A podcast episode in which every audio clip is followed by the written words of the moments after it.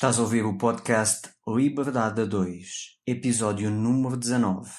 O ingrediente secreto e imprescindível para a tua liberdade. Onde falamos, naturalmente, sobre uma coisa que é secreta e por isso não te posso dizer o que é e tens de ouvir o episódio. Mas posso adiantar-te que é mesmo imprescindível para a tua liberdade e, sobretudo, se és um empreendedor ou já pensaste em empreender e não sabes por onde começar, nós acreditamos que esta é mesmo a primeira coisa que tu vais necessitar para poderes ter um empreendimento de sucesso que te traga liberdade e felicidade, porque isso é extremamente importante. Só sucesso nunca será suficiente. Tu vais sempre querer. Olá, olá, gente livre! Bem-vindo ao podcast Liberdade a 2. O meu nome é Sónia Anjos. E o meu é António Ferreira. Somos ambos coaches e mentores de negócios que geram liberdade. Os nossos valores principais são a liberdade e a família, e é por isso que empreendemos juntos há mais de 12 anos. Somos apaixonados por grandes visões, ideias fora do comum, fazer diferente e quebrar paradigmas. Acreditamos que todas as famílias merecem mais liberdade de tempo, financeira, geográfica e é para nós uma missão mostrar-te que também tu podes viver uma vida com mais liberdade, com mais felicidade e com mais satisfação do que até já imaginaste ser possível. Todas as semanas te trazemos um episódio com uma mensagem inspiradora para te ajudar a descobrir como desbloquear a tua liberdade. Também teremos semanas especiais com episódios extra em que trazemos pessoas excepcionais e histórias reais de liberdade. Pensa neste podcast como a tua dose de inspiração, recursos, estratégias e estruturas que te ajudam a criar a tua liberdade e vida de sonho. Muito obrigada por carregares no play hoje e por estares aqui connosco. Agora, vamos começar! Olá, bem-vindos a mais um episódio do podcast Liberdade a 2. Neste episódio quisemos trazer-te o ingrediente secreto que mais fez a diferença, não apenas no nosso negócio, mas também no nosso relacionamento, no relacionamento com o nosso filho, com os amigos, com familiares, clientes e em todas as áreas da nossa vida. É um ingrediente realmente muito poderoso, porque ele transforma e potencializa tudo aquilo em que toca e também é o ingrediente que mais tem feito pela nossa liberdade, que já não é segredo para ninguém, que é um valor importantíssimo para nós. António, queres já desvendar qual é o ingrediente que vamos falar aqui no episódio ou queres mantê-lo ainda em suspense? Olá, bem-vindos. Sim, Sónia, hoje quero mesmo ir direto ao assunto. Sabes porquê? Porque eu acho que este ingrediente é tão, mas tão importante e tão poderoso que é mesmo muito importante que todas as pessoas saibam. Por isso vou já direto ao assunto e digo que é o desenvolvimento pessoal. O desenvolvimento pessoal tem por base tudo o que te desenvolves a nível pessoal. Não é nada de esotérico. É tornar-te melhor do que és em alguma coisa ou alguma área da tua vida. Portanto, aprender uma língua é desenvolvimento pessoal. Ler um livro é desenvolvimento pessoal. Aprender uma competência nova é desenvolvimento pessoal aprender sobre vendas, sobre comunicação, sobre marketing, sobre relacionamentos, sobre parentalidade, tudo o que seja aprender uma competência nova ou melhorar uma competência que já tens é desenvolvimento pessoal. Sabes que eu, por um lado, concordo contigo, mas por outro, isso que estás a dizer pode ser um bocadinho controverso, porque geralmente o desenvolvimento pessoal aparece mais relacionado com questões de autoconhecimento. O que é que tu achas sobre isso? Sim, o desenvolvimento pessoal aparece muitas vezes ligado ou associado ao autoconhecimento. Mas eu acho que isso é um rótulo que lhe meteram. Porque quando tu estás a aprender uma nova competência, seja em que área for, tu estás ou não estás a desenvolver-te. Sim, é verdade, pode ser, mas o termo desenvolvimento pessoal aparece nesse campo do autoconhecimento.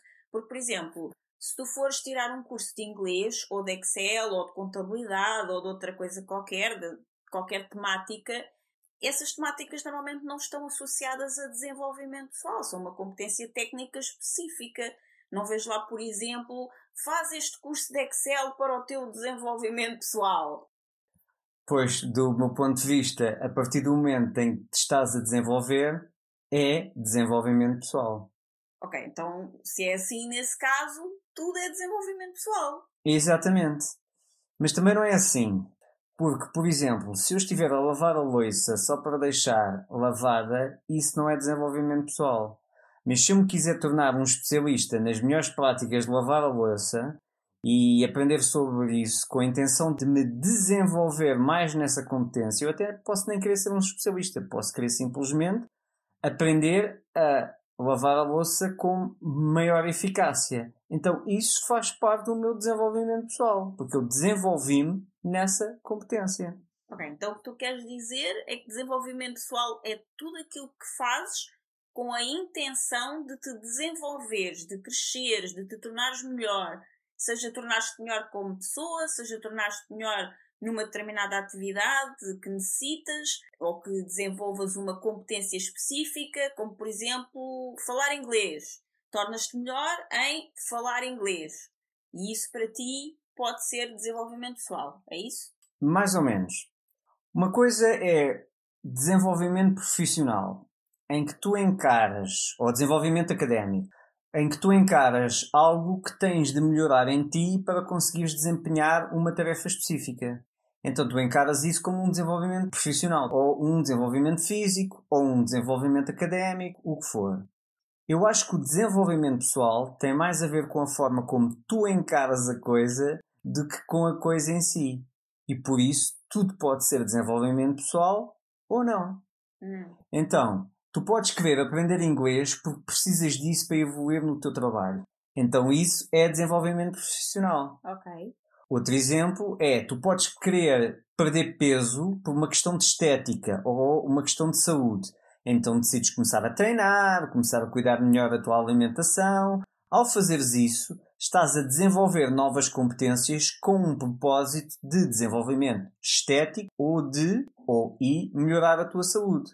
Por outro lado, se és um atleta, queres ter melhores resultados, então precisas desenvolver novas metodologias de treino, treinar mais ou treinar melhor, descansar melhor, alimentar-te melhor para teres melhores resultados aí podemos dizer que isso é um desenvolvimento desportivo ou profissional, se fores um atleta profissional. Então, tudo isto são desenvolvimentos desportivos, de saúde, de estética, profissionais, etc. Pois existe o desenvolvimento pessoal, que agora está muito na moda e que geralmente abrange filosofia de vida, coaching, mindfulness e outras técnicas. Este é que é o que as pessoas normalmente entendem como desenvolvimento pessoal. Mas na minha perspectiva, desenvolvimento pessoal é mais a forma de estar na vida, é algo mais intrínseco. Tem a ver com a forma como tu encaras cada experiência que te desenvolve como pessoa. Uhum. Ou seja, eu tenho aqui dois caminhos. Eu posso querer aprender inglês para me tornar um melhor profissional, subir na carreira, etc. Pegando aqui no exemplo do aprender inglês. Sim. Ou eu posso querer aprender inglês para me desenvolver como pessoa. Neste caso, como efeito secundário, eu terei a possibilidade de me tornar também um melhor profissional. Ou um profissional com mais competências. Vês a diferença? Sim, sim. Eu dou-te aqui outro exemplo. Eu posso querer ser um melhor atleta e por isso eu trabalho o meu desenvolvimento físico. Ou eu posso olhar para o meu desenvolvimento físico pela ótica do desenvolvimento pessoal e querer perceber o que é que está a acontecer com o meu corpo quando eu treino mais, quando eu treino de forma diferente, o que é que está a acontecer comigo quando eu não tenho motivação para treinar e entender porque é que isso acontece, que competências físicas, mentais, psicológicas, emocionais eu preciso de ganhar ou desenvolver para me tornar melhor nesta área. Se tu encarares o que tens de te desenvolver a nível pessoal, queres tornar-te uma melhor pessoa. E por consequência, acabas por te tornar num melhor atleta ou num melhor profissional. Isso é desenvolvimento pessoal. Ok? Por exemplo, se tu queres fazer dieta, tu podes querer fazer dieta porque queres vestir uns números de calças abaixo. Ou tu podes querer fazer dieta porque sentes que serás uma pessoa melhor depois disso. Ou que isso é o que tu precisas para te desenvolver como pessoa e te tornares melhor. Então, se tu queres ter o corpo X e tens como modelo na ótica do desenvolvimento pessoal, tu precisas de, ok, eu quero este corpo, se ainda não tenho este corpo é porque eu faço coisas que pessoas que têm o corpo assim fazem e que se as fizesse também teria. Então, se calhar é porque eu não me relaciono com o meu corpo da mesma forma que pessoas que têm o corpo assim, como eu quero ter, se relacionam. Talvez seja porque eu obtenho compensações emocionais com a comida que me levam a ter o corpo que eu tenho agora. Uhum. Estou aqui a alucinar à bruta, ok? Uhum. É porque se calhar eu até agora não acredito o suficiente em mim e por isso até agora nunca me dediquei seriamente a fazer o que preciso de fazer para ter o corpo que desejo e assim sucessivamente. Ou seja, eu posso olhar para esta questão como uma série de coisas que eu vejo em mim para me desenvolver e até que, ao me desenvolver nelas como pessoa, nomeadamente na forma como me relaciono comigo próprio, na forma como me relaciono com os alimentos, perceber que se calhar tenho uma fome emocional que me leva a compensar emocionalmente com comida, que tenho baixa autoestima, que não acredito em mim, que tenho dificuldade em motivar-me e fazer coisas que estão fora da minha zona de conforto, etc. Ao verificar tudo isso, eu posso crescer como pessoa e, por efeito secundário, eu vou ter o corpo que quero. E isso é desenvolvimento pessoal. Eu recordo-me de uma altura, isto já foi há 20 anos, portanto consigo precisar, mas houve uma altura que o meu pai tinha o colesterol muito elevado. Uhum. E então o médico deu-lhe uma lista de uma série de alimentos que eu não podia comer. E havia um, um, alimento que eu já não me recordo o que era. Eu acho que era. Já não me recordo o que era. Não, não, não vou estar aqui a dizer para lá porque posso errar. Mas era um alimento que eu gostava muito e que ele não podia comer. E eh, eu reparei que ele pôs esse alimento num prato à frente do almoço. Ele estava a comer e tinha esse alimento. E eu, numa de bom filho, disse-lhe: Olha, atenção, tu não podes comer isso. Isso estava na lista. E o meu pai respondeu-me: Sim, sim, eu sei. Por isso mesmo é que eu pus isto aqui à frente. Hum. E eu perguntei: Então, mas qual é o objetivo? Porque normalmente o que uma pessoa faz é: Ah, é longe da vista, longe do coração. Eu nem posso olhar para isso e tal. E o que ele me disse foi: não, não, é porque eu vou aproveitar isto que eu não posso comer, esta fase da minha vida em que eu não posso comer, para trabalhar o meu autocontrole. Então eu quero exatamente colocar isto que eu adoro comer e que agora não posso comer à minha frente, para eu dizer ao meu cérebro e ensinar o meu cérebro que quem controla sou eu e que eu gosto de comer isto, mas eu não vou comer isto porque agora não me vai fazer bem. E então ele aproveitou aquele eh, problema de saúde para treinar, neste caso, o seu autocontrole. E isso é desenvolvimento E isso pessoal. é desenvolvimento pessoal. Ele podia simplesmente arranjar estratégias de ah, não, vou desviar isto, não me comprem isto, porque senão vão-me estar a tentar. Mas então o desenvolvimento pessoal é, por exemplo, se eu quiser ter um tipo de corpo X, como estavas a dizer, escolho mudar a minha alimentação, fazer exercícios, dormir X horas, etc tudo para atingir esse objetivo. Ou é desenvolver todas as competências intrínsecas, como autoestima, autoconceito, quem eu sou, como as minhas emoções estão relacionadas com o meu corpo, a minha motivação interior para atingir objetivos e tudo isso que tu disseste para depois ser mais simples para mim fazer as escolhas mais adequadas de alimentação, exercício, descanso, etc. Exatamente. Se estiveres aí por esse caminho mais intrínseco que falaste, agora estás aí pelo desenvolvimento pessoal. Porque eu estou ligado ao fitness há mais de 20 anos e o que eu conheço mais são aqueles corpos perfeitos que as pessoas admiram e pensam, ah, aquela pessoa tem a cabeça toda resolvida e, e tem um estilo de vida muito ativo e saudável. E o que eu conheço mais são pessoas com um estilo de vida muito ativo e nada saudável.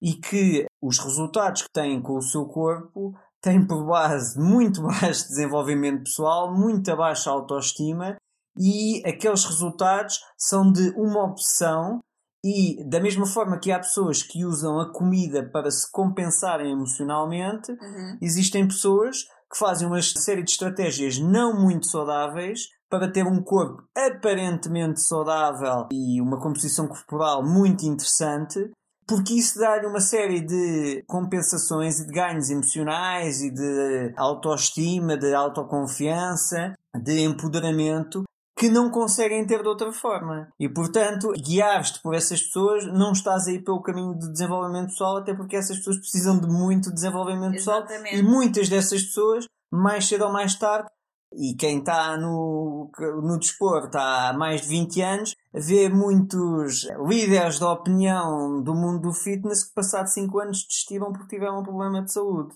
Uhum. Quando o que me estás a dizer é que a estratégia no fundo é a mesma, só que há pessoas que por uma eventual descompensação emocional acabam por se calhar comer mais e compensar-se com alimentos e depois eventualmente chegar a uma questão de excesso de peso, mas depois tens outras pessoas que se compensam emocionalmente com treinos e obsessão com a comida e chegam a um corpo fantástico e se calhar até estão mesmo mais saudáveis, mas não foi por uma questão de desenvolvimento pessoal, foi por uma obsessão. Sim, tu podes ir por dois caminhos, que é eu não me mereço, eu acho que não me mereço, eu acho que não tenho valor e por isso eu nunca hei de ter um corpo espetacular porque alucinando aqui, porque sempre me disseram que eu nunca ia chegar a lado nenhum.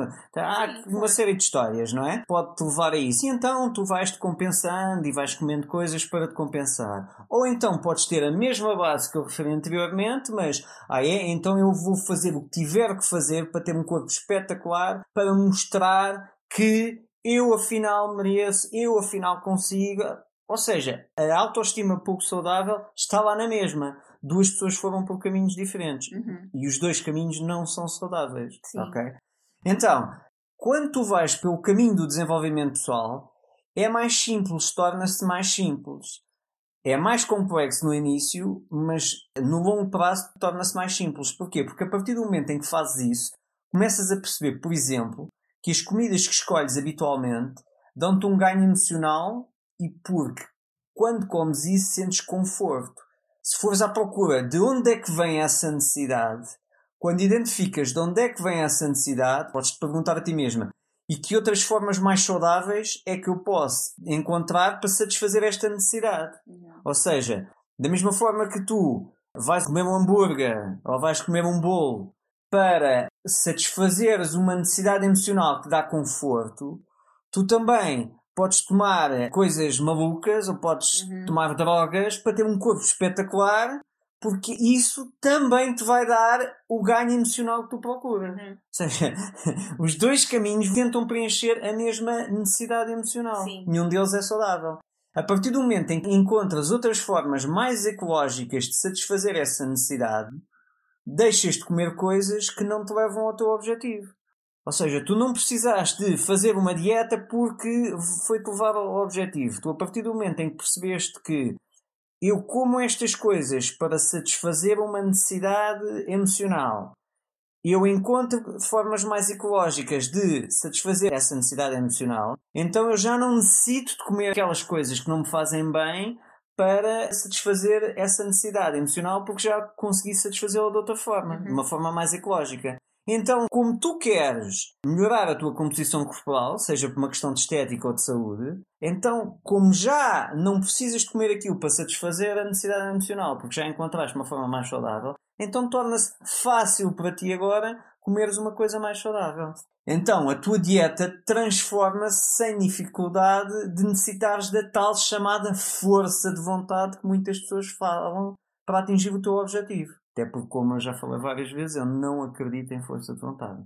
Mas então, afinal, por tudo isso que tu tens estado a dizer, o desenvolvimento pessoal sempre é sobre autoconhecimento e sobre o crescimento interior, mais do que um desenvolvimento geral ou mesmo específico de competências em determinadas áreas. Tem tudo a ver com um desenvolvimento interior, com um conhecimento interno, ou seja, com o autoconhecimento, que foi o que eu disse no início. Sim, mas o que eu quero pegar aqui é noutra coisa que está relacionada com o desenvolvimento pessoal. Tem a ver com o desenvolvimento pessoal em competências específicas que algumas pessoas ligadas ao desenvolvimento pessoal precisam muito de fazer. Como assim? É que, por exemplo, as pessoas que vão fazer cursos de coaching ou de terapias, não apenas com o propósito do desenvolvimento pessoal para si, mas sim com o propósito de se tornarem profissionais do desenvolvimento pessoal, ou seja, de se tornarem coaches, terapeutas, o que for. Porque no mundo do desenvolvimento pessoal há muitas pessoas que, porque são do desenvolvimento pessoal, aqui entre aspas, Uhum. são muito contra as vendas e não gostam de vendas. Hum. Agora, qualquer pessoa é coach porque tiram um curso de coaching, mas na realidade existem em Portugal milhares de coaches atualmente, mas muito poucas pessoas efetivamente vivam do coaching, tenham um negócio de coaching, sejam coaches como atividade. Porquê? Porque essas pessoas tiram um curso de coaching, ou de terapias, ou do que for, e acreditam que agora são profissionais de desenvolvimento pessoal, mas depois não se querem desenvolver para realmente poderem viver daquilo que gostam de fazer e daquilo que foram tirar essa formação. Ou seja, porque uma coisa é tu tirares um curso de um método terapêutico ou de coaching ou de programação neurolinguística ou seja o que for, para autoconhecimento, para o teu próprio desenvolvimento pessoal. Outra coisa é tu tirares esse curso com um objetivo profissional, seres coach ou seres terapeuta ou o que for, e depois não avançares porque apercebeste que não sabes vender e que para prosperares nesta nova profissão também precisas de aprender outras competências, como a negociação, como vendas, como gestão, e não estás disponível para aprenderes a te desenvolveres pessoalmente, ao ponto de aceitares que são competências que necessitas para trabalhar naquilo que tu gostas, simplesmente porque és contra as vendas. Uhum. Eu dou-te um exemplo. Ainda há pouco tempo tive uma conversa com um amigo meu que tirou o curso de PNL comigo, o primeiro curso de PNL que eu fiz, há vários anos. Mas ele continua num emprego que não gosta. E o mais engraçado é que ele está constantemente a fazer entrevistas para ver se consegue sair de lá. E já foi entrevistado para várias empresas de coaching, que agora há muitas, mas que é muito complicado para ele, porque essas empresas o que querem é que ele vá para lá vender os seus programas de coaching e formações. Ou seja, ele é do mundo do desenvolvimento pessoal, quer trabalhar nessa área, aprender nos seus cursos que precisa de sair da zona de conforto, que é o que pessoal do desenvolvimento pessoal é, é o mantra deles. Deles ou de nós, né? Tens de sair Sim, da tua zona de conforto. Tens de te expandir, fazer o que não é confortável. E então, quer trabalhar como coach para também ensinar isto às pessoas. Mas ele próprio não está disponível para sair da zona de conforto dele. Uhum. Ou seja, desenvolver pessoalmente e aprender competências de vendas e de negócios que lhe permitam realizar o seu sonho de atuar como coach. Para se expandir e crescer nessa área profissional. Porque o que é que ele quer? O que ele quer é um patrão que já tenha vendido sessões de coaching e de formação para ele e que lhe pague um ordenado para ele depois ir fazer coaching sem nunca ter saído da sua própria zona de conforto. Ou seja, o que ele quer é um patrão que me arranja clientes de coaching. Como ele arranja, não interessa. Deve ter lá os vendedores, que eu nem gosto desta gente. Até porque a expressão que ele está sempre a dizer é impingir. Impingir os cursos de coaching, impingir. Ele nunca usa a palavra vendas. Usa a palavra impingir. Uhum. Então, o que eu quero é um patrão que arranje lá os vendedores, que são os tipos que impingem coisas, Sim. que venda lá as minhas sessões e eu quero é trabalhar na minha arte e dizer às pessoas que têm saído da sua zona de conforto para realizarem os seus objetivos. E quando é que ele vai sair? Exatamente. Bem, é que eu sei que tu, para seres coach, não precisas de saber, no caso, como estavas a falar da arte, não é? da arte da outra pessoa. Tu não precisas de ensinar a pessoa a fazer aquilo que ela já sabe fazer. Um coach vai ajudar as pessoas a sair do ponto onde estão agora e que não gostam ou que querem melhorar e irem para o próximo ponto, para atingir o próximo objetivo, para terem resultados específicos naquela área que eles desejam trabalhar. Sim, se estás a falar de coaching, a, a tecnologia é baseada em perguntas. Portanto, a Exatamente. pessoa só Portanto, tem de fazer lá, perguntas se de forma fores, ao, por exemplo, um advogado e queres atingir um determinado objetivo na tua carreira, eu não preciso de ser advogada nem de saber absolutamente nada de direito para ser uma excelente coach para ti. Agora, daí a eu própria não estar disponível a sair da minha zona de conforto, na minha área, naquilo que eu quero fazer, e depois te dizer a ti, sai da tua zona de conforto aí na tua área, aí eu acho que já é um bocadinho mais. Ou seja, tu queres-me sugerir que eu entre na senda do desenvolvimento pessoal quando tu não dás o primeiro passo. Exato, No teu sim, caso. entrei superficialmente, foi só tirar um curso. Quer dizer que há pessoas que estão no mundo do desenvolvimento pessoal, mas que de desenvolvimento pessoal têm muito pouco. Porque esse teu amigo não foi aquele que encontramos numa loja a vender coisas Pois, isso Nós ainda- tínhamos ido às compras, Isso ainda é o- ele era um vendedor da loja. Exatamente, isso ainda é o mais engraçado, é que, é que ele não quer vender coaching e por causa disso não consegue deixar o seu emprego numa loja onde o patrão lhe paga um salário para atender ao público, ou seja, vender, coisas. Exato. É incrível como é que tantas pessoas no mundo do desenvolvimento pessoal precisam de transformar a sua mentalidade e desenvolver-se mais, porque elas próprias passaram pelos cursos, mas pelos vistos foi só de uma forma teórica. Eu não estou aqui para julgar ninguém, eu também já fiz isso muitas vezes. Mas, depois ao longo dos anos, já são muitos anos disto, em algum momento a gente entra fundo, não é? Sim, e não é só no mundo do desenvolvimento pessoal, em qualquer área, sobretudo para quem quer empreender numa atividade nova, de que gosto muito.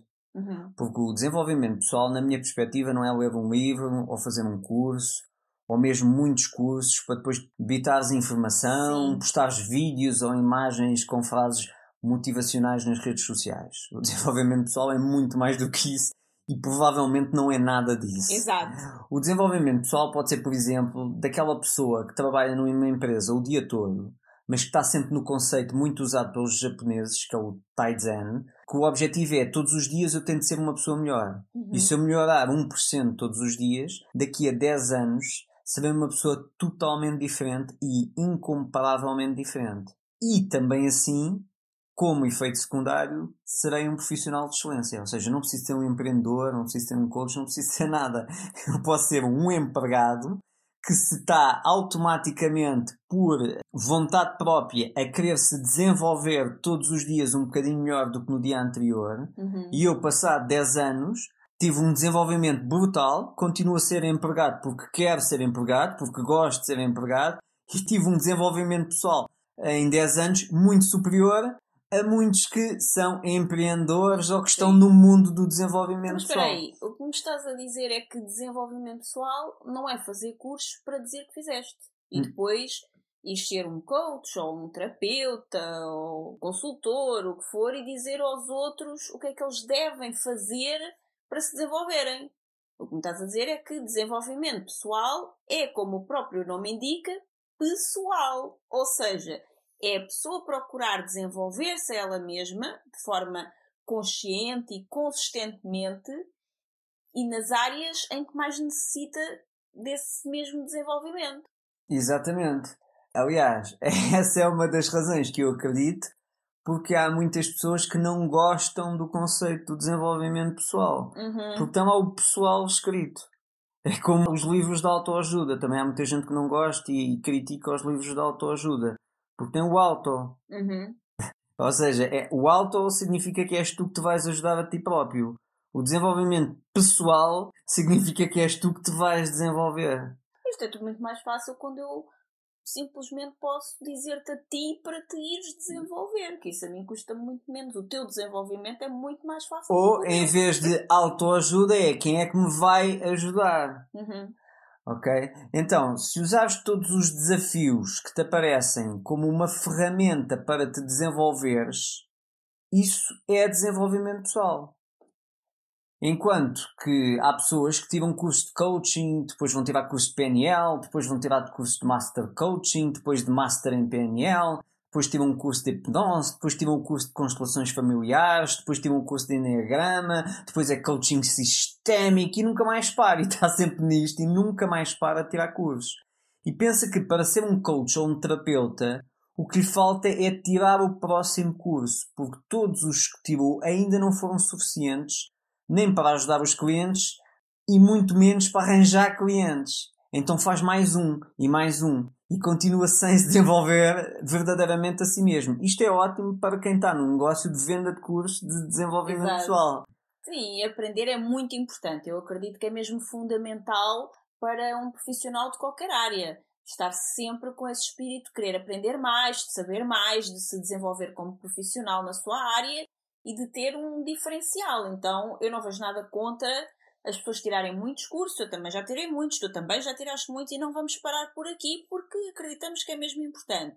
Mas também que só aprender sem parar não é suficiente. É preciso para nós nos tornarmos um, até um melhor profissional, não apenas tirar os cursos de uma perspectiva teórica para depois dizer aos outros o que é que eles precisam de fazer, mas já que o nome pessoal está lá normalmente sempre incluído, aproveitar os cursos para também colocar em prática em nós mesmos e até mostra mais alguma integridade, não é? Porque quando tu depois vais aplicar as ferramentas que aprendeste com outras pessoas, enquanto profissional dessa área, tu já sabes como é que aquilo funciona, porque tu já passaste pela experiência. Então, quando, por exemplo, o teu cliente está a passar pela experiência e está a passar por um processo que mexe muito com ele emocionalmente e que o desestrutura de alguma forma e que está a causar grandes transformações, tu consegues estar num apoio melhor, porque tu consegues entender o que é que se está a passar por aquela pessoa porque tu próprio já viveste esse processo, não é? Em vez de dizer só aquela balela, tens de sair da tua zona de conforto. Enquanto uns dormem, outros trabalham e outros enquanto aquelas uns descansam. frases motivacionais que já estão mais Exatamente, exatamente. que Quem as escreve nunca as aplicou. Sim. Ou se calhar quem as escreveu aplicou. Aplicou, mas quem, Quem as as re- publica, reposta e reposta é que sou nem por isso. Então, isto porquê? Porque aprender é muito confortável. Aplicar o que aprendemos em nós próprios primeiros é que não é. Não é? Eu recordo-me quando eu tirei a minha primeira certificação em PNL. Aliás, ainda antes disso, eu recordo-me que a primeira vez que eu tive contacto com PNL foi uma coisa que tu me levaste, que era um, uma coisa que era o Clube Life, acho eu o nome Hum, e que a formadora mostrou-me um modelo de comunicação da PNL. uhum. E eu fiquei logo a bater mal com aquilo. Eu disse-lhe: Oh, Núria, tu tens noção que o que tu estás a dizer muda vidas? Isto muda vidas. Pá, ela mostrou-me um modelo da PNL e eu vi: Ah, eu percebi imediatamente. A PNL vai dar aos resultados. E eu percebi: resultados é tudo o que resulta. Não é? Qualquer coisa que eh, eu faço é um resultado. Uhum. Eu fiz aquilo derivado a uma série de coisas. E então eu percebi que tudo aquilo que eu fazia tinha por base toda a parte do modelo da PNL, que é uma coisa que se ensina em 10 minutos. E eu percebi. Eu, eu fico logo a bater mal com aquilo. Que eu, ah, então é por isso que eu faço isto, aquilo, aquilo, etc e tal. Aliás, diga-se de passagem que depois disso, bem mais tarde, tu chegaste a fazer então depois a tua certificação em Practitioner PNL e aí ficaste mesmo a bater mal de vez, porque se calhar ao contrário de muitas pessoas que passam pelo processo, tu decidiste realmente vivenciar aquilo e aplicar aquilo em ti mesmo e aí mudou a tua vida completamente. Exatamente. Só que só muda a vida se tu aplicares em ti primeiro, não Se é? tu passado seis meses fores fazeres o Master, tu tens um currículo muito giro, mas, mas, mas continuas só, só no papel e a seguir vais fazer o, o sistémico e o. No fundo é aquela tal máxima de se queres mudar o mundo, começa por ti. Eu, eu lembro-me de uma situação que assisti uma vez numa formação também de PNL, em que o formador começa a passar uns exercícios práticos para fazermos em nós próprios com a ajuda dos colegas, para podermos aprender e aplicarmos nos outros e depois sabermos como é que se faz e poder aplicar em outras pessoas mais tarde. E nesse momento eu vi pessoas, pessoas que inclusive tinham pago bastante para estar ali, literalmente a saírem porta fora com um ar muito ofendido porque se recusavam a fazer os exercícios porque tinham ido ali para aprender uma técnica e não para passar por um processo através de- dessa técnica. E achavam que o professor devia ensinar apenas a parte teórica em vez de estar ali a querer fazer aqueles joguinhos com as pessoas, que isso não tinha interesse nenhum. Então houve pessoas que literalmente saíram da sala e não voltaram mais para o curso. É, pois. Então, olha, voltando aqui à questão do empreendedorismo. O empreendedorismo tem por base uma ideia ou uma arte. Ou seja, ou tu tens uma excelente ideia, ou então tu tens uma arte. Imagina, és coach, és instrutor de fitness, és psicólogo, és consultor imobiliário, és médico, és músico, és bailarina, és pintor, designer, programador, consultor financeiro, consultor de marketing, o que for. Isso é a tua arte. E com a tua arte tu tens duas possibilidades, basicamente. Que é, ou vais trabalhar para alguém e tens tarefas para fazer e um salário para fazer essas tarefas. Por exemplo, tu podes ser um cantor e vais trabalhar para um restaurante e pagam-te para cantares as músicas que te mandam cantar enquanto as pessoas jantam. Ponto. Ou então, se tu queres viver da tua arte à tua maneira, como cantam os chutos, Exato. Nesse caso, dificilmente farás num emprego, porque no emprego tu basicamente tens de fazer aquilo que te mandam. Uhum. Ou então, tu podes também tirar um curso de coaching e tentar encontrar um emprego como coach, como aquele teu colega queria fazer, mas que nesse caso tens de te sujeitar às condições que a empresa te propõe fazer e não apenas aquilo que tu queres fazer. Ou podes viver da tua arte de forma autónoma e decidir tu o que é que vais fazer. Porque se queres um emprego, tem que ser com as condições da empresa, não pode ser só como tu queres também. Sendo que provavelmente quando decides fazer a tua arte à tua maneira, como tu disseste, provavelmente vais descobrir que aquilo que tu recusas fazer numa empresa que te estivesse a contratar como coach é o que depois vais ter que fazer também na tua atividade independente para conseguires viver da tua arte. Mas pelo menos estarás a trabalhar para ti e terás as coisas nos teus próprios termos em vez de teres de responder às regras e àquilo que mandam fazer na empresa de outra pessoa. Pois, isso também é uma ilusão, porque muitas vezes as pessoas procuram um emprego, mas querem fazer só o que gostam. E é interessante que percebas que quando as pessoas têm um emprego, há duas obrigações. A primeira obrigação é a do teu patrão, que tem que pagar todos os meses o que foi acordado, ao dia em que está especificado. A outra obrigação é a tua, e essa é fazeres aquilo que te mandam e servir o propósito da empresa Uhum. dentro daquilo que é a tua função e cumprir as regras estipuladas pela empresa. É por isso é que eu digo que se tu queres ser livre e viver da tua arte, a solução melhor, na minha perspectiva, é o empreendedorismo. Para empreender, ou tu tens uma arte ou tu tens uma ideia. Sobre a arte, já falámos. Sobre a ideia, é eu tive uma ideia e acho que devíamos fazer um restaurante só de insetos. Que horror! Mas essa é uma das próximas tendências que vem aí, minha querida. Comida de insetos. Que horror outra vez! E se tu tens essa ideia, enquanto há alguns anos atrás alguém teve a ideia de criar os primeiros restaurantes vegetarianos. Aí já é bom. Ah! E foi quem foi o pioneiro no mercado que hoje em dia está em crescimento. É um mercado que está em crescimento.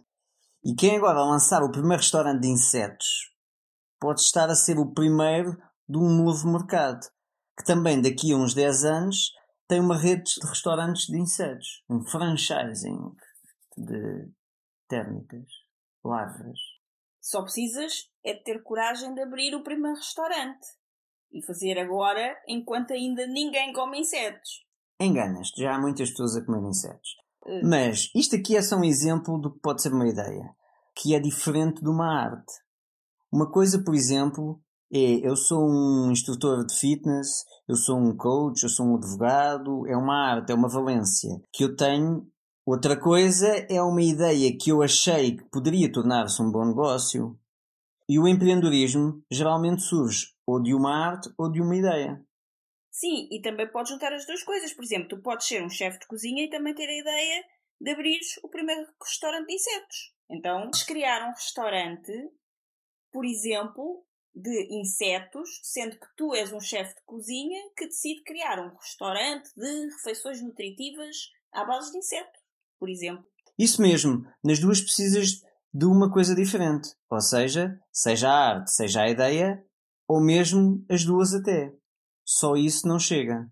Por exemplo, se tu és um instrutor de fitness fantástico, qualquer pessoa que faça treinos contigo, em seis meses consegue atingir os seus objetivos e fica com um corpo espetacular, de uma forma muito ecológica, sem se lesionar, etc. Então, és o melhor eh, personal trainer de Portugal, por exemplo. Entretanto, tiveste uma ideia de um negócio espetacular e decides abrir um restaurante com soluções nutricionais exclusivamente à base de insetos. E agora? Só isto não te leva a lado nenhum. Primeiro, se queres empreender, precisas de coragem para abrir o teu novo restaurante. Restaurante de insetos, ok? Uhum. Ou já tens essa coragem, ou precisas de te desenvolver para ativares o recurso de coragem em ti. Mas o, o recurso de coragem para abrir o restaurante ou para comer insetos? Não, neste caso, eu estou a partir do princípio que a pessoa gosta de comer insetos. Ah, ok, ok. Ok? Tu também não podes dizer que não gostas porque tu nunca comeste. Eu também nunca comi. Está bem. Não nega a partir de uma ciência que desconhece. Neste caso, um inseto que desconhece. Sim, senhor. Depois, se és o melhor PT do mercado, ou tens um ordenado num ginásio, ou és um pouco mais empreendedor e pagas uma renda mensal num ginásio para venderes lá os teus serviços de PT. De qualquer forma, precisas de fazer alguns cálculos antes de desenvolver a parte de recursos financeiros e de economia, ou seja, precisas de te desenvolver nesta parte, na parte dos recursos financeiros. Depois precisas de fazer o teu plano de negócios e se não tens conhecimentos ou experiência em gestão de negócios, também precisas de te desenvolver nessa área. Depois precisas desenvolver competências de vendas, que aliás, se és um PT freelancer, é bom que já as tenhas. Pois, lá está. Os PTs querem dar treinos, mas não querem vender treinos. É lá como o teu amigo que quer ser coach, mas não quer vender coaching. Sim, porque geralmente as pessoas que são técnicas ou criativas querem viver da sua arte, mas não querem vender a sua arte. É o que acontece muito, por exemplo, em muitos ginásios, em que os PTs queixam que os ginásios não querem saber da qualidade do trabalho. Aliás, há uns anos atrás, há muitos anos atrás, houve um ginásio que, uma cadeia de ginásios que criou o conceito do vender o personal training em Portugal. Ou seja, tu inscrevias-te no ginásio, como nos outros ginásios, e depois tinhas os instrutores tinham como objetivo vender-te o PT. Uhum. Vender-te um programa de PTs. E basicamente tinhas esses objetivos como instrutor de fitness e quem vendia, quem cumpria os objetivos de vendas de PTs ficava, quem não vendia saía e entravam outros. E portanto haviam muitas pessoas ligadas ao mundo do fitness que criticavam esse ginásio, essa cadeia de ginásios, exatamente por isso, porque diziam que, ah, esse ginásio querem saber a qualidade do trabalho dos instrutores, eles só se interessam é pelos objetivos comerciais e tu, se vendes muitos PTs, és um bom instrutor, se não vendes PTs, mandam-te logo embora. Então, o que é que aconteceu? Uma das pessoas responsável por essa cadeia de ginásios Entretanto, saiu, montou, arranjou capital e montou outra cadeia de ginásios e resolveu essa forma de uma maneira muito simples. Mudou o modelo de negócios. Em vez de tu entrares no ginásio e teres objetivos de vendas de PTs, então basicamente, para entrares no ginásio, que é agora uma coisa que está muito comum, mas aconteceu por causa disto, tu agora entras no ginásio e pagas uma renda à volta de 400 euros. Pagas... estás a referir aos personal trainers. Exatamente, tu és um personal trainer, para trabalhares naquele ginásio pagas uma renda. Uhum. Portanto, tu agora és um empresário, pagas uma renda. E a partir de agora, qual é o dinheiro que tu ganhas? É da venda dos teus PTs. Já não ganhas um ordenado e uma comissão, tu simplesmente pagas para usar as instalações e agora todos os PTs que tu venderes, todos os programas de PTs que tu venderes, são teus, o dinheiro é todo teu. Ou seja, basicamente tens que ser um empreendedor e tens que saber sobre vendas. Caso contrário, não vais comer no final do mês porque ainda vais ter que ir arranjar 400 euros para pagar a renda. Exatamente, ou seja, basicamente este modelo diferente de negócio fez que acabasse a pressão do ginásio para vender e reuniões comerciais para vender PTs. Agora são automotivados. Exatamente, porque agora é, são automotivados e basicamente profissionais de fitness que têm o espírito empreendedor e que percebem que, ok, eu tenho que ganhar competências para vender a minha arte, sabem que podem ganhar muito dinheiro e há muita gente a ganhar muito dinheiro a vender PTs. Os outros nem sequer vão para aqueles ginásios, portanto não há necessidade de haver pressão. Ou seja, hoje em dia, seja qual for o caso, o mercado tende a não pagar a quem quer viver apenas da sua arte sem querer aprender a vendê-la. Logo, se queres fazer aquilo que realmente gostas, é interessante que ganhes competências que estão bem para além da tua arte e para isso tens mesmo de te desenvolver. E neste caso, poderás começar por fazer uma introspeção e perceber se queres ganhar dinheiro a viver da tua arte daquilo que tu gostas mesmo de fazer e então as vendas são importantes para que consigas realizar esse objetivo. Porque se tu queres viver da tua arte, talvez seja interessante que tu consigas vender a tua arte. Uhum. E se as vendas são importantes para ti e tu não sabes vender, então precisas de, de, de desenvolver nessa competência. E algumas pessoas também dizem: Ah, mas eu não tenho jeito para vendas. Mas será que existe essa história do jeito para vendas ou as vendas é uma coisa que se aprende? Aqui o que eu te convido a pensar é o que é que te leva a não quereres aprender sobre vendas?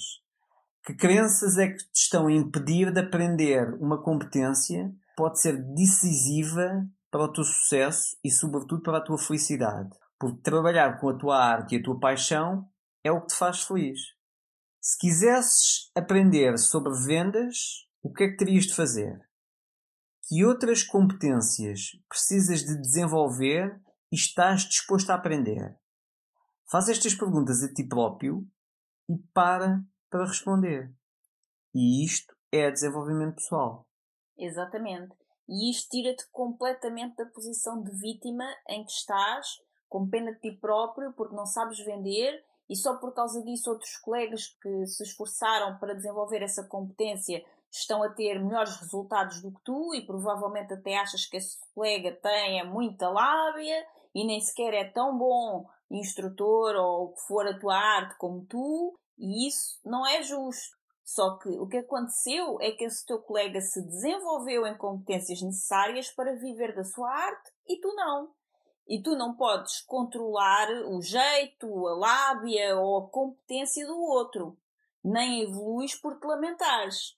Mas podes perfeitamente controlar que desenvolvimento de competências pessoais estás disposto a fazer por ti e pelo teu negócio e podes começar a fazer isso agora. E sim, aquilo que tu fazes é um negócio e tu precisas de ter esse tipo de mentalidade para teres resultados conforme desejas. Porque precisas, enfim, precisar não precisas, só que depois também provavelmente não vais ter os resultados, vai ser difícil. Ou isso é um dom natural teu e tudo aquilo que fazes tiras de letra, como se costuma dizer, e tens excelentes resultados, ou então precisas te desenvolver nessa área. Sejas tu um PT, um coach, um terapeuta, um consultor independente de qualquer área ou qualquer outro profissional liberal, o que tu tens é um negócio. E quanto antes tu olhares para a tua atividade como um negócio, com uma mentalidade de empresário, melhor, porque melhor vão ser os teus resultados e mais rápido.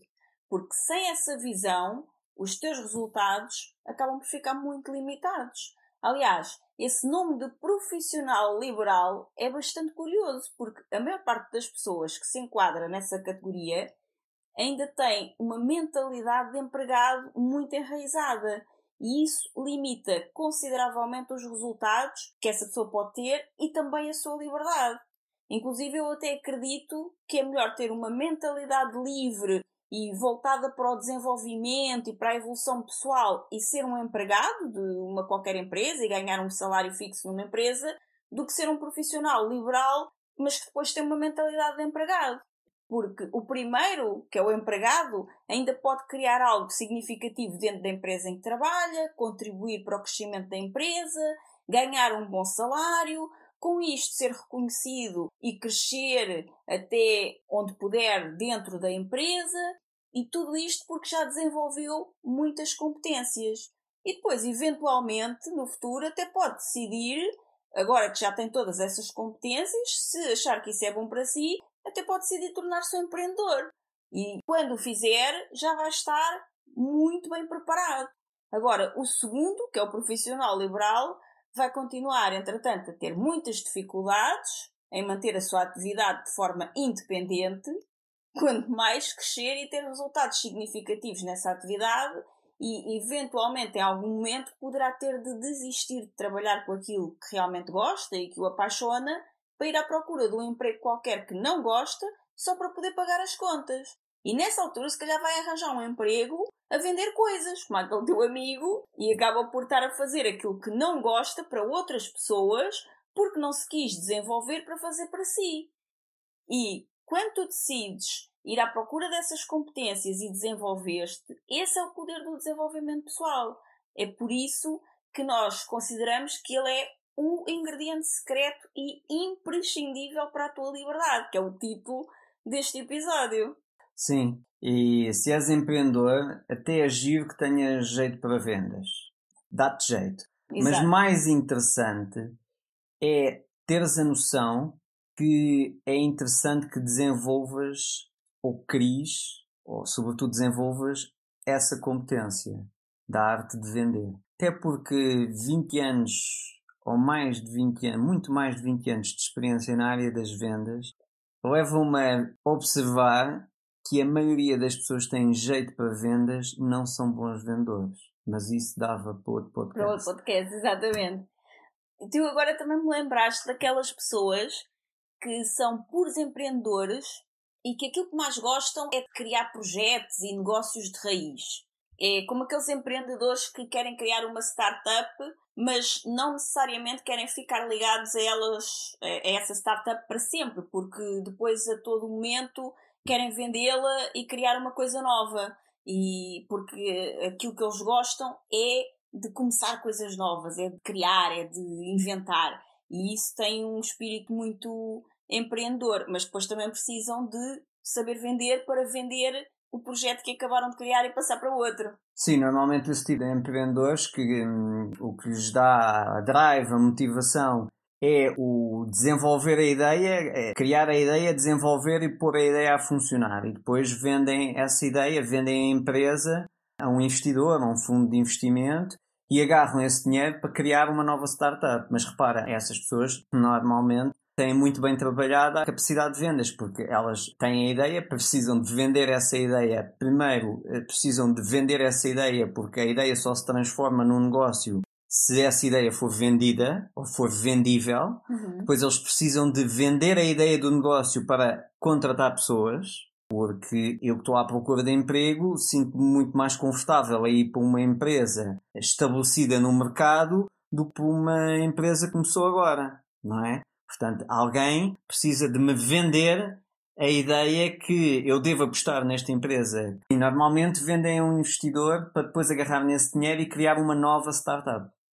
Exatamente, e essas pessoas são geralmente criativos, são iniciadores que gostam é da arte da criação do negócio e depois de ele estar pronto querem passar essa criação para a frente e criar outro negócio. Alguns, como tu disseste, já têm essa capacidade dentro deles de vender a ideia.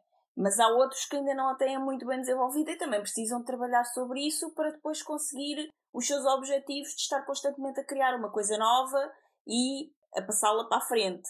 Isso é tudo muito interessante, mas estas pessoas, dentro desse tipo de negócio de startups, também precisam ter altíssimas competências de vendas, porque sem saber vender não conseguem arrancar o negócio e nem depois passar o negócio para a frente, porque elas precisam de influenciar investidores para investirem nos seus projetos, precisam de influenciar talentos para trabalharem com eles na empresa. E normalmente são pessoas que vêm por condições muito limitadas ou por eh, salários baixos, porque a empresa é nova, não tem como pagar muito, e também vêm porque apostar, compraram a ideia. Compraram a ideia, lá está. E também vêm para apostar ali todas as suas fichas, os seus talentos numa empresa que ainda não tem provas dadas no mercado. Mas elas só apostaram porque compraram a ideia. Exatamente. E fazem isso praticamente a custo zero porque compraram a ideia. E também eles trabalhando no projeto de uma forma muito empreendedora, mesmo não sendo os criadores do projeto. E isso só aconteceu porque de alguma forma o criador do projeto, quando falou sobre ele, teve um talento enorme para vender a ideia do projeto a essas pessoas. Ou seja, precisam de vender a ideia tanto a novos talentos, como aos investidores, como aos clientes. Sim, a todos. E depois, mais tarde, depois da empresa estar montada e a funcionar em pleno, querem começar um novo projeto e têm de vender a empresa a um novo investidor. Ou seja, vender é comunicar com influência. E sem vendas não há negócio. Logo, é uma competência imprescindível em qualquer que seja a atividade que desenvolvas. E se ainda tens crenças relacionadas às vendas que te bloqueiam e impedem de prosperar no teu negócio, então se calhar precisas mesmo desse desenvolvimento pessoal de competências.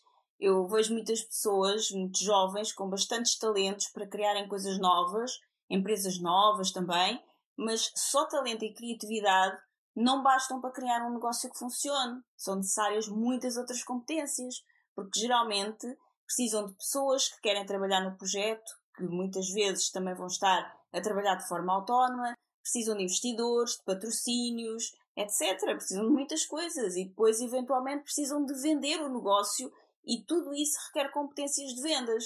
Então, se é para o negócio funcionar, se calhar essa é uma competência importante. Sim, e esse negócio para ser criado, desenvolvido e até vendido, houve de certeza uma série de desafios que eles tiveram de conseguir superar e para isso tiveram de se desenvolver. E geralmente isso é um grande desafio. É um desafio maior que eles. Logo, a empresa não vinga, mas as pessoas que têm um conceito de desenvolvimento pessoal percebem que falhar é normal, que faz parte do processo e entendem que falhar é aprender para evoluir. Por isso, quando perdes, não percas a lição.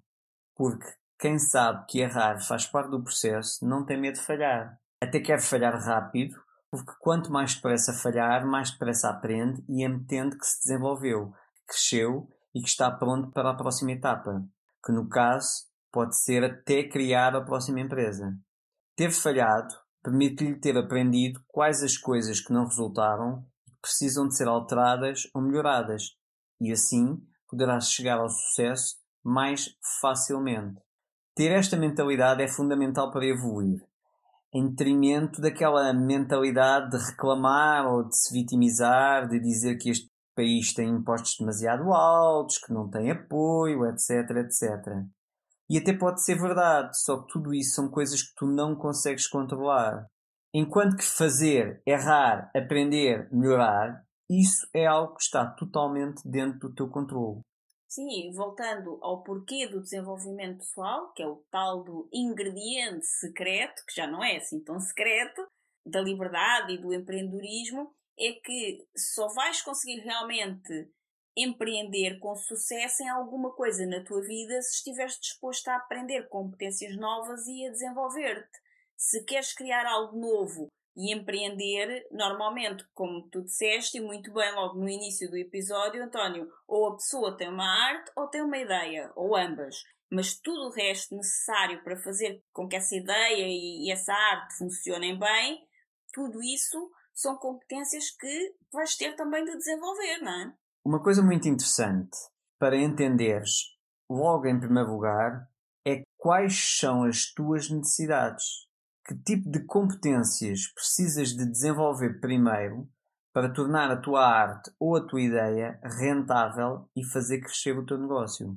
Também é importante dizer o que não é desenvolvimento pessoal. Sim. Desenvolvimento pessoal não é apenas ler e entender um conteúdo teoricamente e esse conteúdo novo que aprendeste não te transformar. Geralmente no desenvolvimento pessoal existe transformação e para passar por essa transformação precisas de te entregar aos processos profundamente e não podes apenas superficialmente passar por eles como espectador.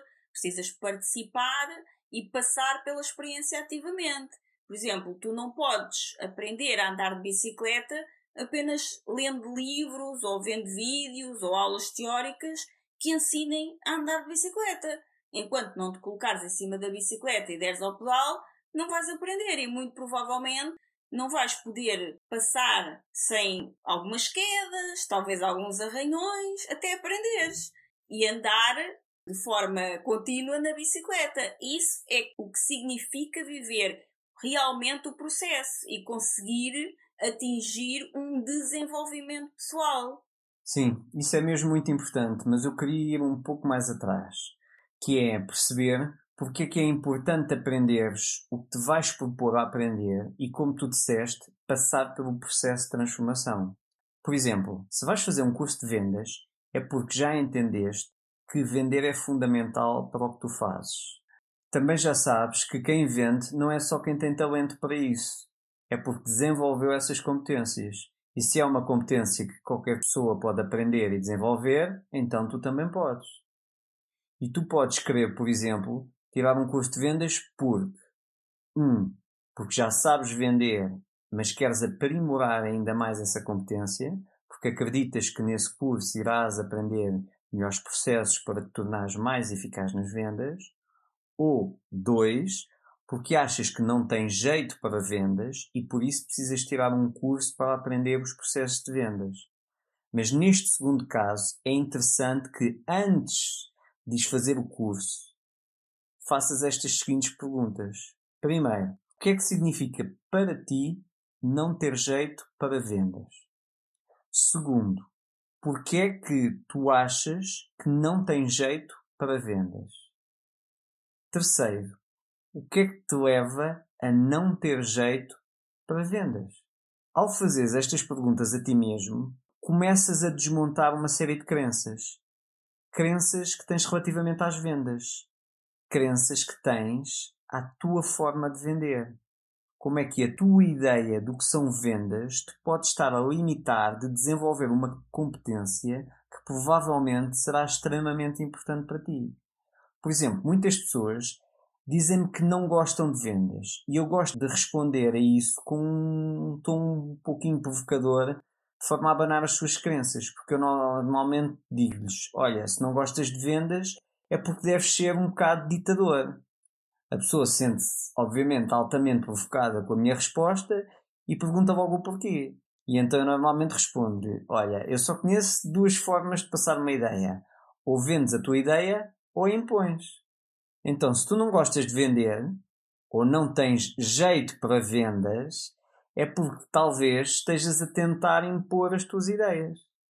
Porque tu vendes a tua ideia aos teus amigos, à tua mulher, ao teu marido, ao teu filho, etc. Ou então, se não estás a vender a tua ideia, é porque estás a impô-la. Ou então subornas. Que é, filho, se fizeres isto, eu dou-te aquilo. Hum. E aquilo que os pais dizem, ah, estou a negociar, não, isto não é negociar, isto é tecnicamente um suborno. Uhum. Exatamente, é muito interessante esse teu ponto de vista. Então, não gostas de vendas porque é muita lábia, mas depois impões as tuas ideias aos outros. Uhum. Então, não, não, a lábia é mau, mas eu imponho-te é assim porque é assim, é assim porque o pai manda, é assim porque eu é que sei.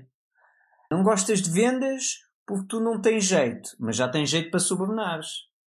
Se fizeres isto, podes ir não sei onde. Se fizeres isto, eu dou-te aquilo. Uhum. Ou de que outras formas é que tu tens de tentar levar a tua avante para realizares os teus objetivos sem teres de te impor ou subornar? E se quando eras criança conseguiste alguma vez convencer os teus pais a comer umas bolachas antes do jantar, então com certeza que tu sabes vender. Se alguma vez beijaste ou namoraste com alguém ou és casado, tu sabes vender. Se alguma vez arranjaste um emprego na vida, também sabes vender. Porque vender é comunicar uma ideia e tu tiveste de vender a tua ideia a estas pessoas para conseguir levar a tua avante. Sim, mas será que soubeste mesmo vender? Ou nessa altura o que fizeste foi aquilo que mais abominas na, nas vendas? Que é na realidade, será que o que tu fizeste foi impingiste a tua ideia? Ou será que enganaste? Ou será que subornaste? E será que é por isso que tu associas ideias erradas às vendas? Uhum. Será que a relação que tens é porque mostraste aquilo que não eras? E a relação que mantens é porque estás em constante posicionamento, se há traição, ou porque para a pessoa fazer isto ou aquilo, tu dás-lhe isto ou aquilo e é uma relação baseada em subornos? Uhum. Será que quando eras pequeno e convenceste os teus pais a comer a tal bolacha antes do jantar foi porque venceste os teus pais pelo cansaço e agora achas que os vendedores são chatos? Ou seja, muito provavelmente a tua ideia relativamente às vendas está diretamente relacionada com a forma como tu vendes. Uhum. Porque nós estamos naturalmente sempre a vender. E se calhar a tua ideia relativamente às vendas tem mais a ver com a ideia relativamente à forma como tu vendes do que relativamente às vendas em si. E ao perceberes isso, isto é desenvolvimento pessoal. Pois, e constatar tudo isto agora pode realmente ser um grande abanão e uma quebra de paradigma. Mas eu sugiro que invistas algum tempo a pensar sobre isto e identificando onde é que em ti existe tudo isso que tu abominas nos vendedores. E isso é que é o processo do desenvolvimento pessoal. Não é apenas ir fazer um curso de vendas só porque tem de ser e apesar de não gostares de vendas, precisas de aprender porque precisas disso para venderes a tua arte, para viveres da tua arte. E então são sacrifícios que temos que fazer, então vamos lá fazer o tal do curso de vendas mesmo não gostando de vendas. Não é assim isso não te vai adiantar muito. É importante que tomes a decisão de realmente viver o processo ir mais atrás, como tu disseste, António, e assumir que aquilo que tu não gostas no outro é provavelmente o que precisas encontrar, aceitar e curar dentro de ti. Isso é que é o processo de desenvolvimento pessoal. E nós demos aqui um exemplo das vendas, porque sabemos que é típico que seja assim. A maioria dos empreendedores tem esta dificuldade, que são empreendedores que trabalham com ideias ou com uma arte e precisam de vender e não conseguem, porque têm crenças relacionadas às vendas, por exemplo. Mas isto aplica-se a qualquer outra situação ou assunto que precises desenvolver. Não tem que ser só nas vendas. Seja planeamento, gestão, finanças, marketing, suporte e atendimento ao cliente. Seja qual for a competência que tu entendas que precisas desenvolver agora, tu podes ir fundo nessa competência e desenvolvê-la através do ponto de vista do desenvolvimento pessoal. Isso é interessante. Sim, também estamos aqui a dar o exemplo das vendas, porque é, é, esta é aqui a, a nossa forma de te vender a ideia que o desenvolvimento pessoal é algo fundamental para o empreendedorismo. E esta forma de te vender esta ideia não é de forma alguma impingir-te nada, é apenas trocar umas ideias contigo, partilhar aquilo em que acreditamos, aquilo que tem sido importante e significativo para nós e para o nosso desenvolvimento enquanto empreendedores e enquanto casal que tem um projeto de vida em comum, para que tu possas escutar, analisar, ativar o teu pensamento crítico, pensar sobre isso e, quem sabe, quebrar algum paradigma que assim possa despertar a tua consciência para novas possibilidades, para que depois possas perceber se faz sentido para ti ou não.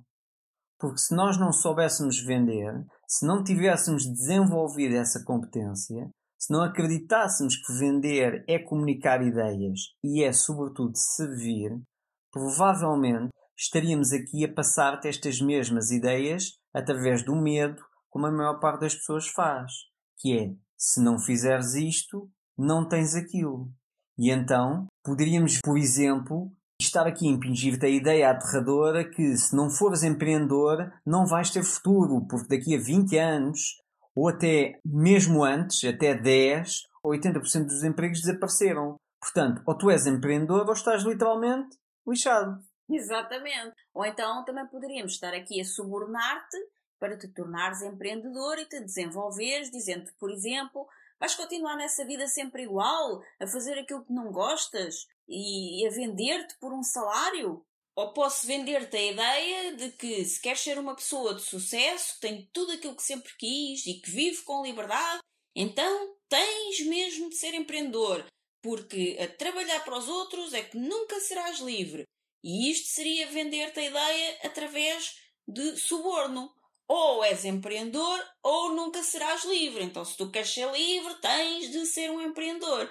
Isto é a ideia de suborno. Só que nós não acreditamos em nenhum destes tipos de posicionamento. Nós acreditamos em partilhar ideias, inspirar e quem sabe, se por acaso te identificares, tu possas depois experimentar, colocar estas ideias em prática na tua vida também e ver se resultam para ti como têm resultado para nós. E sabes o que é, que é mais interessante, Sónia? Hum. É que quando tivemos esta ideia de criar este podcast, este foi algum dos temas que decidimos que queríamos falar. E quando há uns meses estivemos a falar sobre isto, nós já tínhamos comentado que uma crise muito maior que a de 2008 iria arrebentar a qualquer altura. E iria fazer parecer a crise de 2008 como uma brincadeira de crianças. Uhum. Eu lembro-me que até falámos que poderia levar alguns meses ou até alguns anos. Na altura falava-se entre o primeiro trimestre ou semestre de 2020 ou até 2023. Mas que seria inevitável que acontecesse.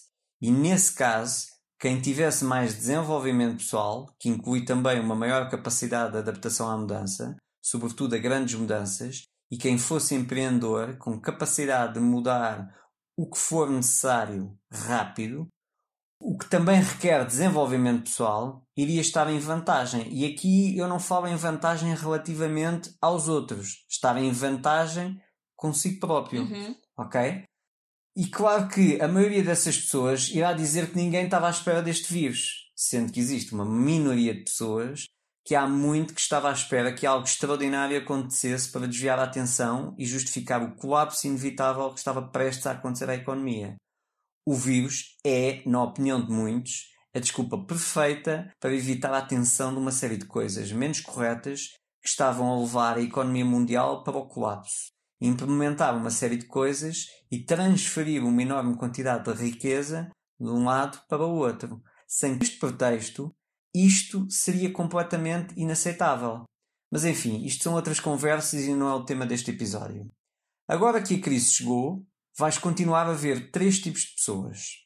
As pessoas que já se estavam a desenvolver antes e já estavam bem preparadas ou mais bem preparadas para enfrentar os desafios, por maiores que sejam, até porque já previam a chegada desta crise e tomaram algumas medidas antes dela chegar. Não te iludas com a historinha de estamos todos no mesmo barco. Nós estamos todos na mesma tempestade, mas de todo não estamos nem de longe nem de perto no mesmo barco. Há quem esteja num porta-aviões, há quem esteja num navio cruzeiro, há quem esteja de iate, há quem esteja num barquinho sublotado, há quem esteja num bote salva-vidas, há quem esteja a nado e há quem nem sequer sabe nadar. Uhum. O segundo grupo são as pessoas que se lamentam pela má sorte que tiveram e esperam que alguém, nomeadamente o governo, faça algo rápido para nos salvar a todos. E que são as pessoas que se colocam numa posição totalmente vulnerável e impotente de vítimas. Aqui é importante deixar bem claro que sempre que puderes ajudar alguém, ajuda. Se necessitares de ajuda, esquece o orgulho e pura e simplesmente pede ajuda. Mas não te coloques na mentalidade nem em posição de vítima. Aceitar o problema como o primeiro passo para resolver o problema dá-te poder. Aceitar que tens um problema para te vitimizares retira-te poder. Ok?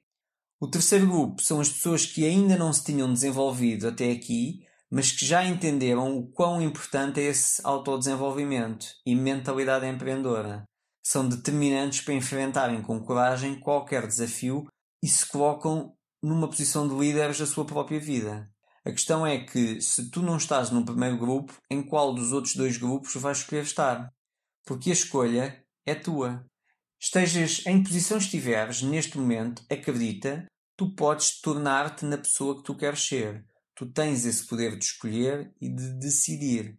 Este é o nosso propósito: é trazer-te consciência de que tu tens escolha e que, mesmo que ainda não tenhas percebido isso e de alguma forma te tivesses colocado numa posição de fragilidade, vulnerabilidade e até de vitimização, porque te faltam competências, tu agora podes escolher mudar, podes escolher desenvolver-te e tomares as rédeas da tua vida. Depende muito de ti seres a pessoa que queres ser, desenvolver essas competências que achas que necessitas para ser essa pessoa que queres ser e teres essas competências. Vais ter os resultados que desejas. É assim que funciona. Isso mesmo, exatamente. E porquê é que nós acreditamos no desenvolvimento pessoal como competência fundamental para a liberdade através do empreendedorismo? Porque se tu fores simplesmente à procura de desenvolver mais competências profissionais para atingir os resultados que tu queres, corres o risco de chegar ao objetivo e de te deparares com um vazio e isso é realmente muito frustrante. Ou então continuas a achar que se calhar ainda não chegaste e no próximo objetivo é que é. E ficas uma daquelas pessoas infelizes, insatisfeitas, frustradas, que colocam a máscara Bem, máscara agora é uma palavra assim um bocadinho estranha para usar, mas é isso. Colocam uma máscara que não é destas que se usa agora para ir ao supermercado e sair à rua, é outro tipo de máscara, que é a máscara da pessoa de sucesso que está sempre a correr atrás de objetivos e não és mais do que um burro a correr atrás de uma cenoura. Mas na realidade não estás feliz. Vives num pesadelo, mas continuas a correr, a correr, a correr, sempre para o próximo nível porque achas que quando chegares lá é que vai ser. E então quando chegas lá, corres outra vez para o próximo. E depois no próximo, corres outra vez para o próximo. E nunca mais chegas. E atenção, nós não estamos aqui a dizer que há alguma coisa de errado com querer atingir objetivos e estar sempre a correr para o próximo patamar. Uhum, nada. Nós também acreditamos que é importante ter objetivos na vida, sendo que antes de pensares em objetivos, deves ter bem clara a tua grande visão pois é ela que te norteia. Isto é de extrema importância, pois a vida coloca-te constantemente oportunidades. Pelo que, quando tu não tens a tua grande visão clara, arriscas-te a ires atrás de um objetivo sedutor que te colocaram ou que tu te colocaste a ti próprio. e que na prática faz com que tu te desvies da tua grande visão. Após teres a tua visão clara, é interessante criar os objetivos. Aí já é interessante criar os objetivos. Objetivos esses que, ao atingi-los, te coloquem mais perto da tua grande visão. Ao teres a tua visão clara, consegues facilmente recusar ou nem sequer interessar-te por objetivos ou oportunidades aparentemente sedutoras que te apareçam pelo caminho, pois ao vê-las, percebes facilmente que, apesar de sedutoras, vão te desviar do caminho rumo à tua grande visão. E então tu simplesmente não te interessas por essas oportunidades ou não te interessas em correr para esses objetivos. Repara que se tens estado a correr para alguma coisa e sempre que atinges uma pequena vitória, pensando que é isso que te vai fazer feliz, e depois percebes que continuas frustrado e não estás feliz e partes para o próximo objetivo pensando que isso é que te vai fazer feliz, eu convido-te a fazeres uma introspeção e a verificares se tens estado a correr sempre para alguma coisa e sempre que atinges essa pequena vitória, pensando que é isso que te vai fazer feliz, depois percebes que essa felicidade é efêmera e continuas frustrado. E então partes para o próximo objetivo pensando que é isso objetivo, quando for atingido, te fará feliz. Até mesmo porque quando não estás feliz no processo, provavelmente irás verificar que a felicidade no resultado tende a durar pouco.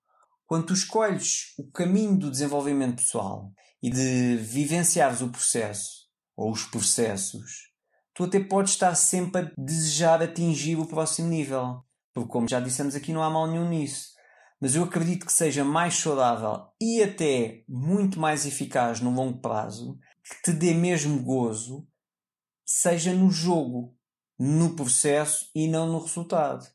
Pois quando isso acontece, o resultado, sobretudo a longo prazo, tende a ser melhor e, mais importante na minha ótica, apenas um efeito secundário da pessoa em que tu te tornaste. Claro que o jogo tem um objetivo e naturalmente tu vais querer ganhá-lo mas o que te importa mesmo é jogar e divertir-te enquanto jogas o teu jogo do desenvolvimento pessoal e do empreendedorismo. Porque quando eu era pequeno, eu saía de casa para jogar à bola. É óbvio que eu queria ganhar e ficava chateado quando perdia. E obviamente muito feliz quando ganhava. Mas eu ia para a rua era para jogar. Era o jogo que me importava. Não era apenas o resultado. E eu acredito que era isso que me fazia estar lá de manhã até à noite na rua a jogar porque havia imensos dias que eu estava o dia inteiro e perdia sempre. No empreendedorismo é a mesma coisa. Tu queres jogar o jogo pelo jogo e obviamente que queres ganhar o jogo, como é óbvio, mas ganha quem tiver mais competências de desenvolvimento pessoal, além da sua arte, das suas ideias e das suas técnicas excelentes. Sim, é verdade. E quando tu estás no jogo pelo jogo e para te divertires no processo e não apenas para ganhar o jogo, tu não desistes, continuas sempre, porque era como tu, ficavas lá o dia inteiro, mesmo que tivesses perdido todo dia, continuavas Amanhã já estava lá outra vez. Exatamente, e eu acho que muitas pessoas desistem por isso, porque elas não estão no jogo para jogar, para se divertirem no processo, para passar pelo processo. Elas estão ali porque elas querem ganhar alguma coisa com isso. E quando passam por diversas etapas em que não ganham nada, já começam logo a querer desistir, porque o processo não é fácil, é doloroso, pode ser moroso, e isso tudo exige, lá está, muito desenvolvimento pessoal. Sim, e há quem diga que isso que tu estás a dizer agora é conversa perdedora. Eu pessoalmente acho que quem diz isso, independentemente das vezes que ganha, já perdeu. Exatamente, até porque sucesso sem felicidade, eu acho que é só sofrimento. Ninguém aguenta ser infeliz e sofrer para sempre, independentemente das vezes que ganha. Pode ganhar sempre, mas se continua infeliz, durante quanto tempo vai conseguir aguentar? Eu acho que é por isso que tantas pessoas que têm o suposto sucesso, que nós olhamos para elas e vemos com aquela imagem de sucesso, depois chegam a um ponto da vida delas que decidem acabar com a própria vida porque já não aguentam mais. Nós também estamos aqui no jogo, obviamente, para ganhar, como tu disseste. Acontece que o nosso prémio, o nosso primeiro prémio é a felicidade, é a liberdade, é a nossa união no jogo, é o jogo em si, não é o prémio que eventualmente possa estar lá na frente. porque nós sabemos o que nos deixa feliz e tudo o resto vem depois. Sim, enquanto isso, muitas pessoas que entram no mundo do empreendedorismo não o fazem pelo jogo, fazem pelo prémio, pela uhum. cenoura. E são essas pessoas que tendem a ficar pelo caminho quando as coisas começam a ficar muito difíceis. Sim, tipo, por exemplo, aquelas pessoas que ah, vou fazer este negócio porque acho que é um negócio que vai dar muito dinheiro. E depois as coisas começam a ficar difíceis porque tu não tens as competências necessárias para desenvolver esse negócio da melhor forma e não ganhas logo muito dinheiro. Ou porque aconteceu um desafio que não estavas à espera. Exatamente, não é? e, e, não ganhas logo muito dinheiro. Então pronto, se tu estás no negócio pelo dinheiro e não ganhaste dinheiro ao fim de relativamente pouco tempo, a tendência é desistir. Não vais querer ficar no jogo. Se tu estás no jogo pelo jogo, porque gostas daquilo que estás a fazer, mesmo que não ganhes, é como tu a jogar a bola, vais querer continuar a jogar. Sim, porque ao contrário do emprego, onde a cenoura vem no fim do mês, portanto está sempre garantida, uhum. no empreendedorismo, eventualmente vai ficar mesmo muito difícil a determinada altura. Já está difícil para muita gente e provavelmente lá para a frente vai ser muito fácil perceber que quem estava no jogo pelo jogo e quem estava só pelo prémio. Porque as pessoas que estão só pelo prémio dificilmente conseguem superar momentos como este e desaparecem do mercado. Uhum. Ou se desenvolvem ou desaparecem. É um bocado a lei da vida. Ou a espécie se desenvolve ou se extingue. E então tu ou começas a encarar aquilo que corre mal como uma competência a desenvolver, vais lá e desenvolves, ou então as coisas podem mesmo começar a correr muito mal. Porque, como se costuma dizer, when the going gets tough, the tough get going. Exatamente. Ou seja, concluindo, em algum momento as coisas vão ficar difíceis. Esta crise de pandemia vai mostrar-nos que de um dia para o outro a vida pode mesmo mudar radicalmente e dar uma volta de 180 graus. E sem desenvolvimento pessoal, as coisas vão ficar mesmo muito difíceis de suportar, porque esse é o desenvolvimento que muda a tua perspectiva, muda a forma de ver as coisas e te faz permanecer no jogo quando quase todos os outros saem porque deixaram de ganhar. E esse é o desenvolvimento pessoal que depois te vai fazer sobressair e destacar-te também lá na frente. Vai-te fazer permanecer no jogo e vai-te fazer destacar no jogo lá na frente. E o ingrediente secreto, que é o desenvolvimento pessoal, é algo muito interno, são competências pessoais, é uma mentalidade, é uma visão de mundo diferente, é uma vontade enorme de estar no jogo pelo jogo, pela liberdade, e não apenas para ganhar o jogo. É querer, mais do que aprender, passar pelos processos, experimentar, viver o jogo do empreendedorismo. E se queres ganhar o jogo, também precisas de continuar a aprender, de desenvolver constantemente novas competências, de aprender aquilo que ainda não sabes. Precisas, talvez, de te tornar numa nova pessoa, a pessoa que permanece no jogo e que ganha o jogo. Não porque teve um golpe de sorte, mas porque nunca desistiu de jogar e de se divertir no processo. E se tu nunca desistires, mais cedo ou mais tarde, has de acabar por ganhar.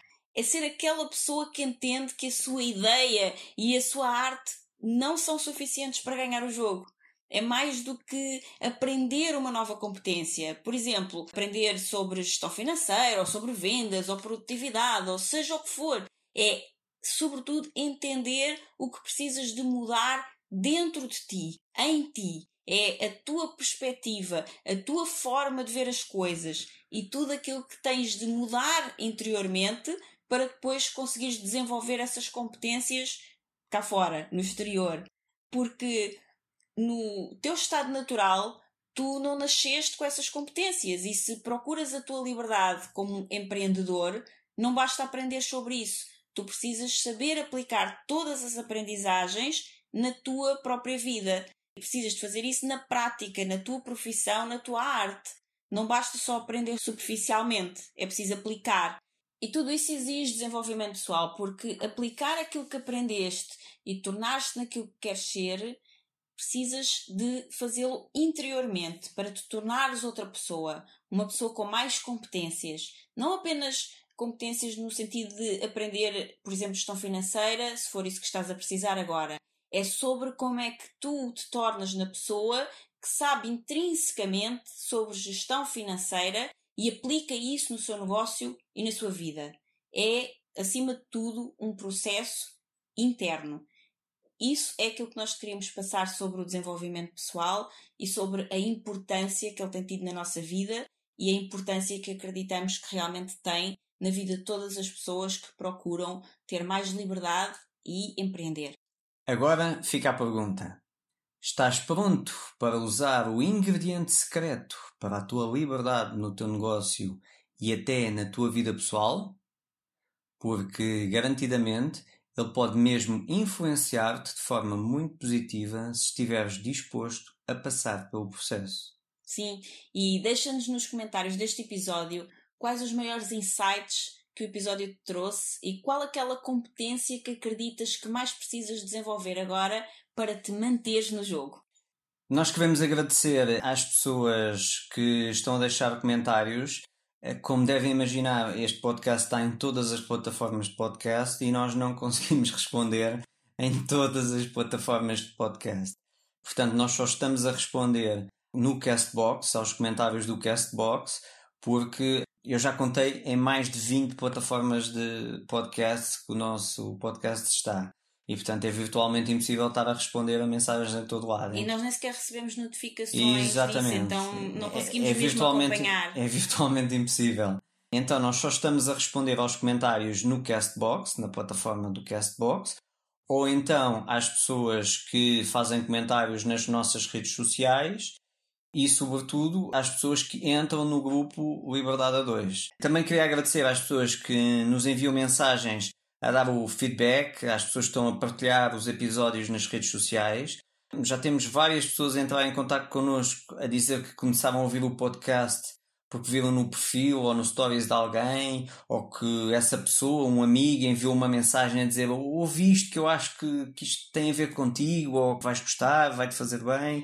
Há pessoas que estão a gravar vídeos sobre os temas do podcast. Está a ser incrível. Muito obrigada. Exatamente, exatamente. E há pessoas que estão a ouvir a minha metáfora, tal como a tua a meditação todos os dias, Sónia, antes de dormir. Uau!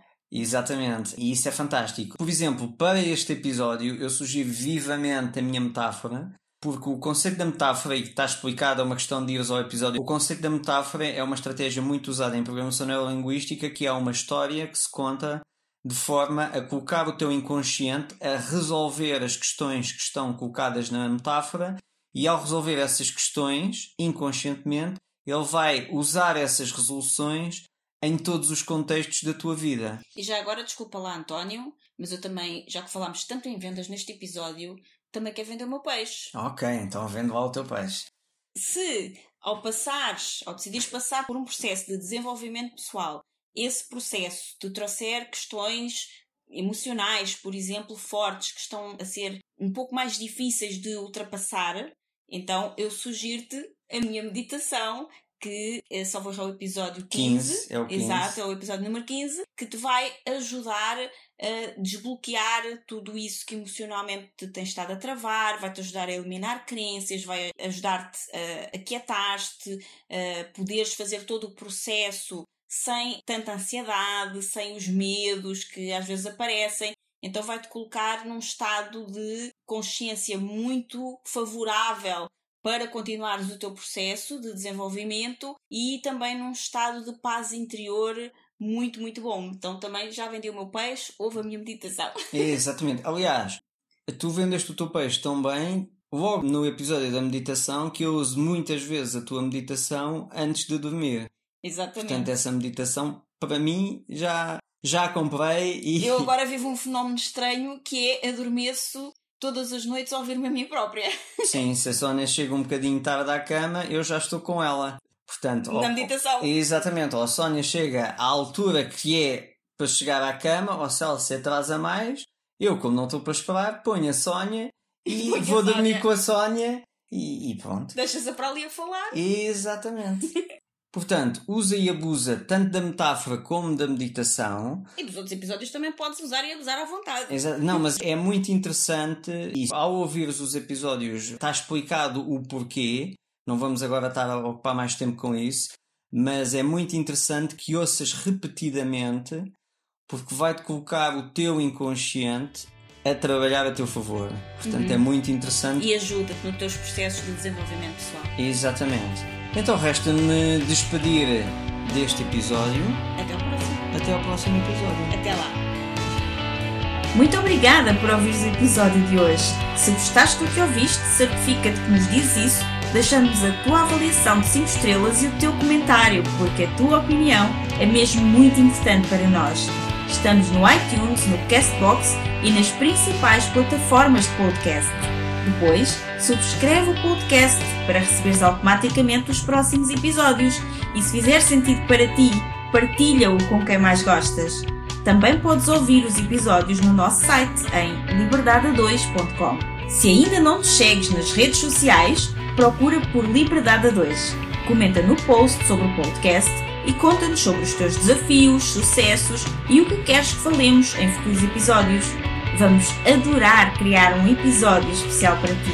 E o melhor acontece depois do episódio, nas conversas dentro da nossa comunidade. Procura por Grupo Liberdade 2 no Facebook e solicita a tua adesão à nossa comunidade de gente livre. Nós adoramos passar este tempo contigo e mal podemos esperar por te encontrar aqui no próximo episódio. Até lá, desenha o teu estilo de vida, compromete-te com os teus sonhos e agarra a tua liberdade. Até lá!